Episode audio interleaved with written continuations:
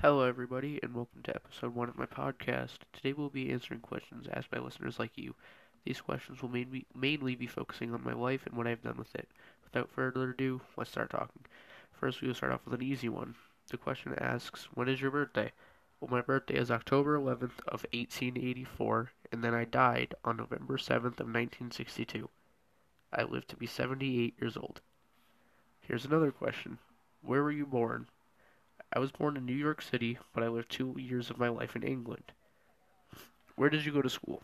When I was 15, my grandmother sent me to school in England for two years. This is the only education I have ever received, although I learned a lot while I was in England. This question is being asked by Cody Allen from Mayfield, Pennsylvania. The question reads Are you single? Well, Cody, I am not single. I married Theodore Roosevelt on the date of March 17, 1905. My 116th anniversary was about two weeks ago. Theodore and I had six children together. What did you do for work?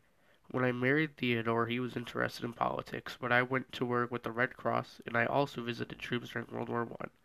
This one isn't really work, but I also taught less fortunate people how to read. Were you active in any movements? One listener asks.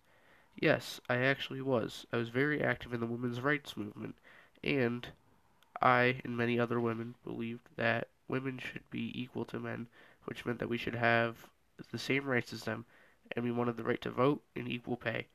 Later on in 1918, women over the age of 30 were allowed to vote.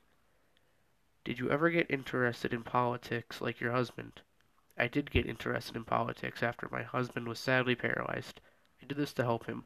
I figured that with me by his side, he would be unstoppable. Here are some facts about me.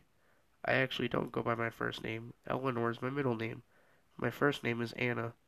My mother died when I was eight years old, and my father was an alcoholic, so I was sent to live with my grandmother. I was on my school's field hockey team, and field hockey was my favorite sport. On my wedding day, my husband, Theodore Roosevelt, walked me down the aisle instead of my father. I organized many female only press conferences at the White House because so many because many, many times in the past female reporters would be excluded from the conferences, so I put an end to that. I flew in a plane with Amelia Earhart while she piloted. I wrote a syndicated newspaper column for 27 years. I composed six weekly articles about political views in my personal life. Simply entitled My Day, the column featured my musings such topics as prohibition, Pearl Harbor, and Joseph McCarthy's communist witch hunt. I was in a margarine commercial, which I will play now. Years ago, most people never dreamed of eating margarine, but times have changed.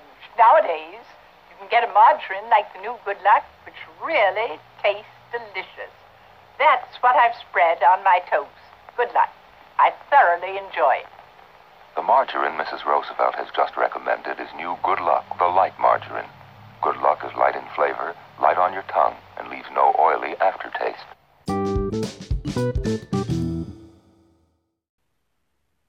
And my last fact is that I earned 35 honorary degrees.